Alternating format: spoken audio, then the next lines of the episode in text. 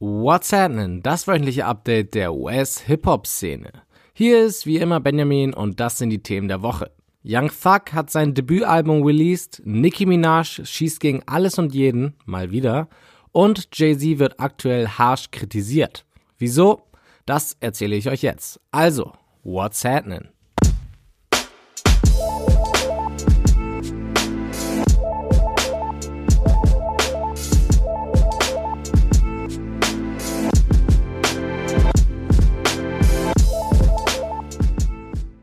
Kommen wir auch gleich zu Jay-Z. Ich warne vor, dass sich das folgende Thema ein wenig verwirrend anhören könnte, denn viele News berichteten von unterschiedlichen Fakten. Allgemein war die Situation auch für mich sehr schwer zu durchblicken, aber nichtsdestotrotz will ich versuchen, es euch ein wenig zu erklären. In der vergangenen Woche berichteten mehrere Media-Outlets, dass Jay-Z bald Teilhaber eines N F L-Teams werden könnte. Bis es soweit ist, dauert es zwar noch, aber ein erster Schritt in diese Richtung wurde getan, denn in anderen News wurde bekannt, dass Jay mit seiner Firma Roc Nation eine Partnerschaft mit der N F L eingegangen ist. Jay soll die amerikanische Football-Liga als Live-Music-Entertainment-Stratege beraten und auch in Sachen soziale Gerechtigkeit Projekte mit der N F L vorantreiben. Klingt im ersten Moment natürlich alles sehr gut und auch logisch. Ein Team in der N F L zu besitzen oder zumindest Anteile zu haben, wäre ein krasser Business-Move für Jay und auch ein Wunsch, den er schon öfters geäußert hat. Vor allem ist es aber auch naheliegend, weil Jay-Z mit Roc Nation mehrere Athleten in der N F L managt und betreut. Der nächste logische Schritt ist da natürlich, Teilhaber eines Teams zu sein.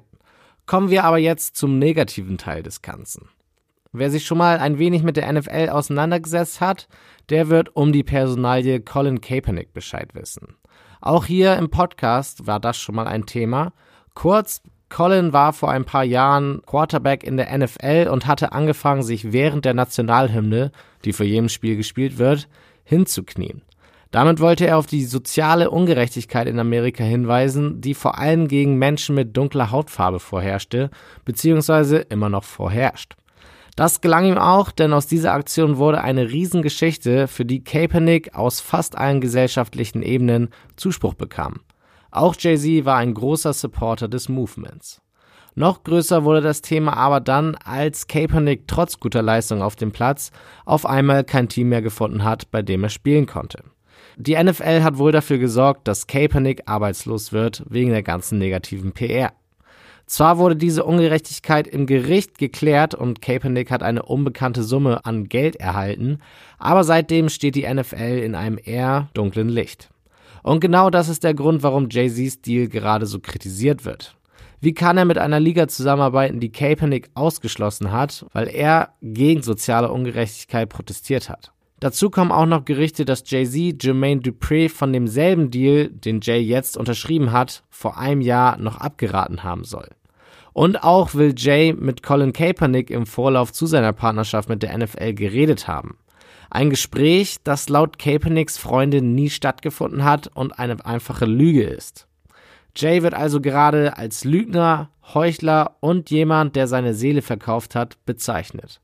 Dass er jetzt mit der N F L zusammenarbeitet, obwohl er Kaepernick supportet und sich immer für soziale Gerechtigkeit eingesetzt hat, geht für die Kritiker gar nicht. Andere wiederum, wie Cardi B und Freddie Gibbs zum Beispiel, können Jay-Z verstehen und sehen auch eine Chance, dass Jay in der Position etwas in der Liga verändern kann. Das scheint auch das Ziel von Jay selbst zu sein. Er meinte auf einer Pressekonferenz nämlich, dass das Hinknien zwar eine gute Form des Protestierens war, um auf das Problem hinzuweisen, aber dass jetzt Handlungen unternommen werden müssen, die das Problem auch ändern. Ob er das schaffen kann, wird die Zeit zeigen. Aktuell muss er allerdings sehr viele Leute noch überzeugen, dass diese Partnerschaft nicht nur etwas für seinen Geldbeutel bringt. Nicki Minaj ist zurück. Und damit meine ich leider nicht ihre Musik, sondern wieder mal ihr Drama. Dieses Mal ging alles damit los, als sie Joe Budden in ihre eigene Radioshow einlud. Das war schon überraschend, weil die beiden eigentlich nicht gut aufeinander zu sprechen sind. Keine große Verwunderung also, als Nicki Joe kurze Zeit später aus ihrer Show kickte. Grund dafür war, dass Joe meinte, dass sie nicht so tun sollte, als ob sie noch nie in ihrem Leben Pillen-Drogen genommen hätte. Noch überraschender war es dann aber, dass Nicki Minaj einen Tag später im Podcast von Joe Budden zu Gast war. Dort endete es dann glücklicherweise deutlich friedlicher zwischen den beiden. Ganz ohne Streit konnte Minaj allerdings doch nicht und so schoss sie gegen niemand Geringeren als Rick Ross. Nicki meinte in dem Podcast, dass sie keine Leute mag, die Kontroversen anzetteln, um Musik zu verkaufen. Rick Ross soll das nicht nur im Jahr zweitausendsiebzehn gemacht haben, indem er Nicki auf einen seiner Tracks disste. Auch dieses Jahr mit dem kleinen Beef gegen fifty Cent, über den auch ich berichtet hatte, hat er dasselbe getan. Die Headline vieler Artikel nach dem Podcast war nur eine Aussage von Nicki gegen Ross, und zwar "Sit your fat ass down". Lustig an der Sache finde ich, dass Nicki gefühlt immer mit Beefs ihre Musik promotet. Der Promoran der letzten Woche mit dem Podcast und der Radioshow scheint auch für mich wieder nur ein Hinweis darauf zu sein, dass neue Musik von ihr kommt. Aber das sind nur Spekulationen von mir. Mit dem Joe Budden Podcast hat Nicki übrigens auch ihre Dauerfehde gegen Cardi B wieder angefeuert, als sie meinte, ohne Namen zu nennen, dass sie ganz normal an die Spitze im Hip-Hop gekommen ist, ganz authentisch, ohne Instagram, mit ihren eigenen Texten und ohne Beziehungen. Diese Worte von Nicki deuten viele als Diss gegen Cardi, die ja offen zugegeben hat, dass sie schon mal Ghostwriter benutzt hat und bekanntlich ja Instagram eine große Rolle in ihrem Aufstieg gespielt hat. Es folgten auch noch weitere zwischen den Zeilen Disse von Nicki gegen Cardi. Allerdings denke ich, dass sie heute genug von diesen Streitigkeiten haben. What's Happening soll ja keine Daily Soap werden. Deswegen höre ich jetzt an dieser Stelle mit dem Thema auf und verweise euch auf Nickis Radioshow bzw. Joe Buddens Podcast, wenn ihr auf diese Form vom Beef steht und noch nicht genug von dem Thema habt. Links zu den beiden Shows gibt es auf what's happening punkt de im Beitrag zu dieser Sendung. A$AP Rocky ist frei und das wird auch erstmal so bleiben. Rocky hat in der vergangenen Woche nämlich sein Urteil in dem Fall bekommen, der ihn einen Monat lang in Schweden in U-Haft sitzen ließ. Zwar wurde A$AP hier für schuldig erklärt, dass er und zwei seiner Kollegen einen neunzehnjährigen geschlagen haben, allerdings konnte die Vermutung nicht bewiesen werden, dass eine Glasflasche hier als Waffe diente. Wäre das der Fall gewesen, dann hätte Rocky wahrscheinlich zurück ins Gefängnis gemusst, so aber bleibt er auf freiem Fuß. Stattdessen musste Rocky eine Strafe von rund tausend Euro zahlen. Auf den ersten Blick erscheint das für jemanden wie Rocky sehr wenig, aber wenn man bedenkt, dass er bereits einen Monat lang im Gefängnis saß und ihm dadurch viel Geld durch die Lappen gegangen ist, kann Rocky nur glücklich sein, dass dieses Verfahren jetzt vorbei ist. Kurioserweise spielte Rocky kurze Zeit nach Bekanntgabe dieses Urteils ein Festival-Gig in Schwedens Nachbarland Finnland. Diesmal lief aber glücklicherweise alles gut für ihn in Skandinavien. Genugtuung wird er dann wohl auch gespürt haben, als seine Fans während des Konzerts angefangen haben, Fuck Sweden zu skandieren. Neue Musik gab es auch in der vergangenen Woche wieder reichlich. Trotzdem muss ich zugeben, dass ich bisher nur eins von den neuen Projekten gehört habe. Nicht aus Faulheit, sondern weil ich dieses eine Album echt richtig gut finde. Es geht natürlich um Young Thugs So Much Fun Album. Natürlich sage ich hier, weil nicht nur ich der Meinung bin, dass das Album ein Anwärter auf das Album des Jahres ist, sondern auch große Teile des Internets. Young Thug hat sich an seinem achtundzwanzigsten Geburtstag also nicht nur selbst beschenkt, sondern auch seine Fans. Nach den letzten eher durchwachsenen Projekten war das sogar schon fast eine kleine Überraschung und man könnte es quasi fast als kleine Wiedergeburt sehen. Passenderweise wurde nämlich So Much Fun als sein Debütalbum beworben und all die Projekte, die davor rauskamen, als Mixtapes abgetan. Ob es überhaupt noch richtige Alben gibt oder das nur ein Promo-Move ist, kann man sehen, wie man will. Aber mit So Much Fun hat Thugger definitiv einiges richtig gemacht. Trotz langer Spielzeit wird einem kaum, schrägstrich nie, langweilig. Thug holt aus jedem Feature die besten Seiten heraus und viele Songs haben einen hohen Wiederspieleffekt. So muss das sein. Fun Fact, Thug hat auf dem Album auch endlich erklärt, wieso er auf dem Cover von Jeffrey ein Frauenkleid mit einem langen Rock getragen hat. Ganz klar, weil er darunter eine Waffe versteckt hat. Geheimnis gelüftet. Wer es also noch nicht getan hat, sollte sich dieses Projekt auf jeden Fall anhören. Allerdings will ich euch auch nicht die anderen Projekte vorenthalten. Hier ein kleiner Schnelldurchlauf. Das Label Quality Control aus Atlanta hat mit Control the Streets zwei ihren nächsten Label-Sampler veröffentlicht. Mit dabei sind natürlich all ihre Stars, von den Migos über Lil Baby bis hin zu Lil Yachty und den City Girls und so weiter. Da das anscheinend aber nicht gereicht hat, findet ihr unter den sechsunddreißig Songs, ja, sechsunddreißig Songs sind auf dem Album. Auch noch Verses von unter anderem Playboi Carti, Meek Mill und Travis Scott.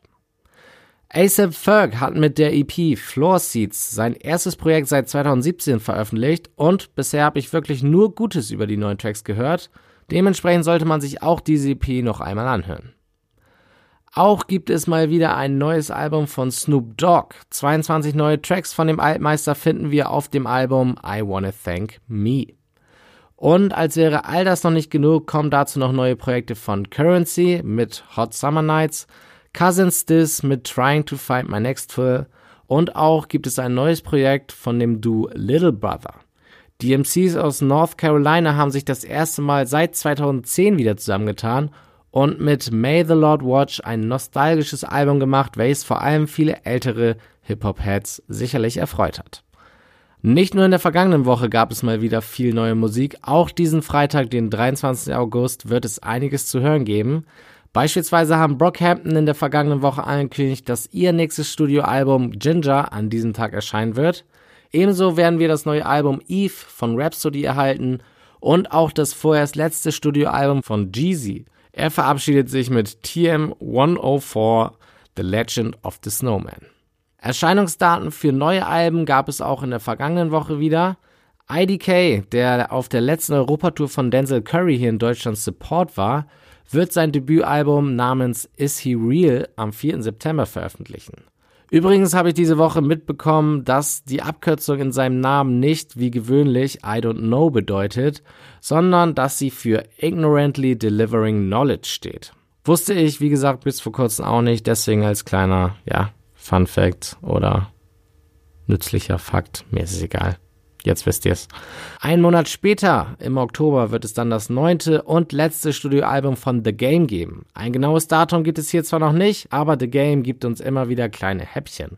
Immerhin hat er es jetzt schon auf Oktober eingegrenzt. Newsflash. Starten wir mit einer ziemlich coolen News. Calvin Cold ist einer der Vorreiter, wenn es um deutschsprachige Künstler geht, die auf Englisch rappen. Und jetzt hat Calvin einen weiteren Meilenstein erreicht. Sein Song Bury Me Alive geht gerade in den Shazam Global Charts durch die Decke. Das ist aus dem einfachen Grund so, dass der Song in der Netflix-Serie Wu Assassins gefeatured ist. An einer Stelle läuft da Bury Me Alive im Hintergrund und weil den Song anscheinend viele gut finden, aber wenige kennen, shazamen sie ihn und brachten ihn so in die globalen Charts. Dort steht Calvin jetzt zwischen Chris Brown, Drake und den Jonas Brothers und das ist sicherlich kein schlechter Platz. Ich bin gespannt, was er mit der vergrößerten Aufmerksamkeit als nächstes anstellen wird. Am achten August droppte Trippie Reds Album Ausrufezeichen. Und die Reaktionen waren eher so lauwarm. Ich meinte letzte Woche auch schon, dass für mich kein wirklicher Standout-Track auf dem Album ist. Einer der Songs, der aber trotzdem von der Platte in meine Playlist gelandet ist, ist der Track They Afraid of You mit Playboi Carti. Acht Tage später, am sechzehnten August, ist der aber plötzlich nicht mehr verfügbar. Wieso? Das ist eine noch unbeantwortete Frage, aber es wird spekuliert, dass Trippie den Song runtergenommen hat, weil viele meinten, dass Carti den einzigen guten Moment auf dem Album hatte. Das Ganze ist sogar zu einem kleinen Meme in der Kommentarspalte geworden und ob das jetzt wirklich der Grund ist, warum der Song runtergenommen wurde, ist, wie gesagt, nicht klar, aber lustig wäre es auf jeden Fall. Noch lustiger ist sogar diese Geschichte. Lil Tecca hat mit dem Song Ransom einen der Hits des Jahres fabriziert. Mit Juice world hat er dann auch den perfekten Mann für den Remix gefunden, um die größtmögliche Reichweite zu erreichen. Ein Problem gab es dann aber doch. Als der sechzehnjährige Tecca den Remix auf Soundcloud hochladen wollte, wurde er aus Urheberrechtsgründen wieder runtergenommen. Tecca war es also nicht vergönnt, seinen eigenen Song hochzuladen. Ihr könnt euch vorstellen, wie verwirrt Tecca daraufhin war. Letztendlich hat er es aber geschafft, den Song hochzuladen. Gönnt euch also. Nach knapp drei Monaten Haft hat N B A Youngboy das Gefängnis wieder verlassen und ist zumindest teilweise wieder auf freiem Fuß. Teilweise nur, weil der neunzehnjährige in den nächsten vierzehn Monaten auf Hausarrest ist und während dieser Zeit auch nicht performen darf. Neue Musik können wir aber, denke ich, trotzdem erwarten. In Haft, zumindest für kurze Zeit, befand sich auch Roddy Rich in der vergangenen Woche. Am elften August wurde der zwanzigjährige Rapper wegen häuslicher Gewalt verhaftet. Roddy soll während eines Streits mit seiner Freundin ihr gegenüber handgreiflich geworden sein. Roddy durfte das Gefängnis zwar nach einer Kautionszahlung von fünfzigtausend US-Dollar wieder verlassen, aber solche Geschichten sind natürlich ein absolutes No-Go und werden den weiteren Verlauf seiner Karriere sicherlich schaden. Mit so einer nicht so schönen Nachricht wollen wir aber natürlich nicht die News beenden, deswegen kommt hier eine wirklich positive Nachricht. Missy Elliott bekommt bei den diesjährigen M T V Video Music Awards, die in der Nacht vom sechsundzwanzigsten auf den siebenundzwanzigsten August stattfinden, den Video Vanguard Award für ihr Lebenswerk verliehen.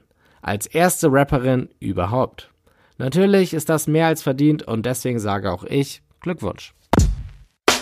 Wie vorhin angekündigt, empfehle ich heute denjenigen, die Bock auf Drama haben, sich die Shows von Nicki Minaj und Joe Budden anzuhören.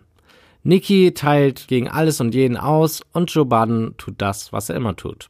Gönnt euch also. Die Links dazu findet ihr auf whats happening punkt de im Beitrag zu dieser Sendung und damit entlasse ich euch für diese Woche. Folgt at whats happening P C bei Instagram und bis zur nächsten Woche. Reingehauen.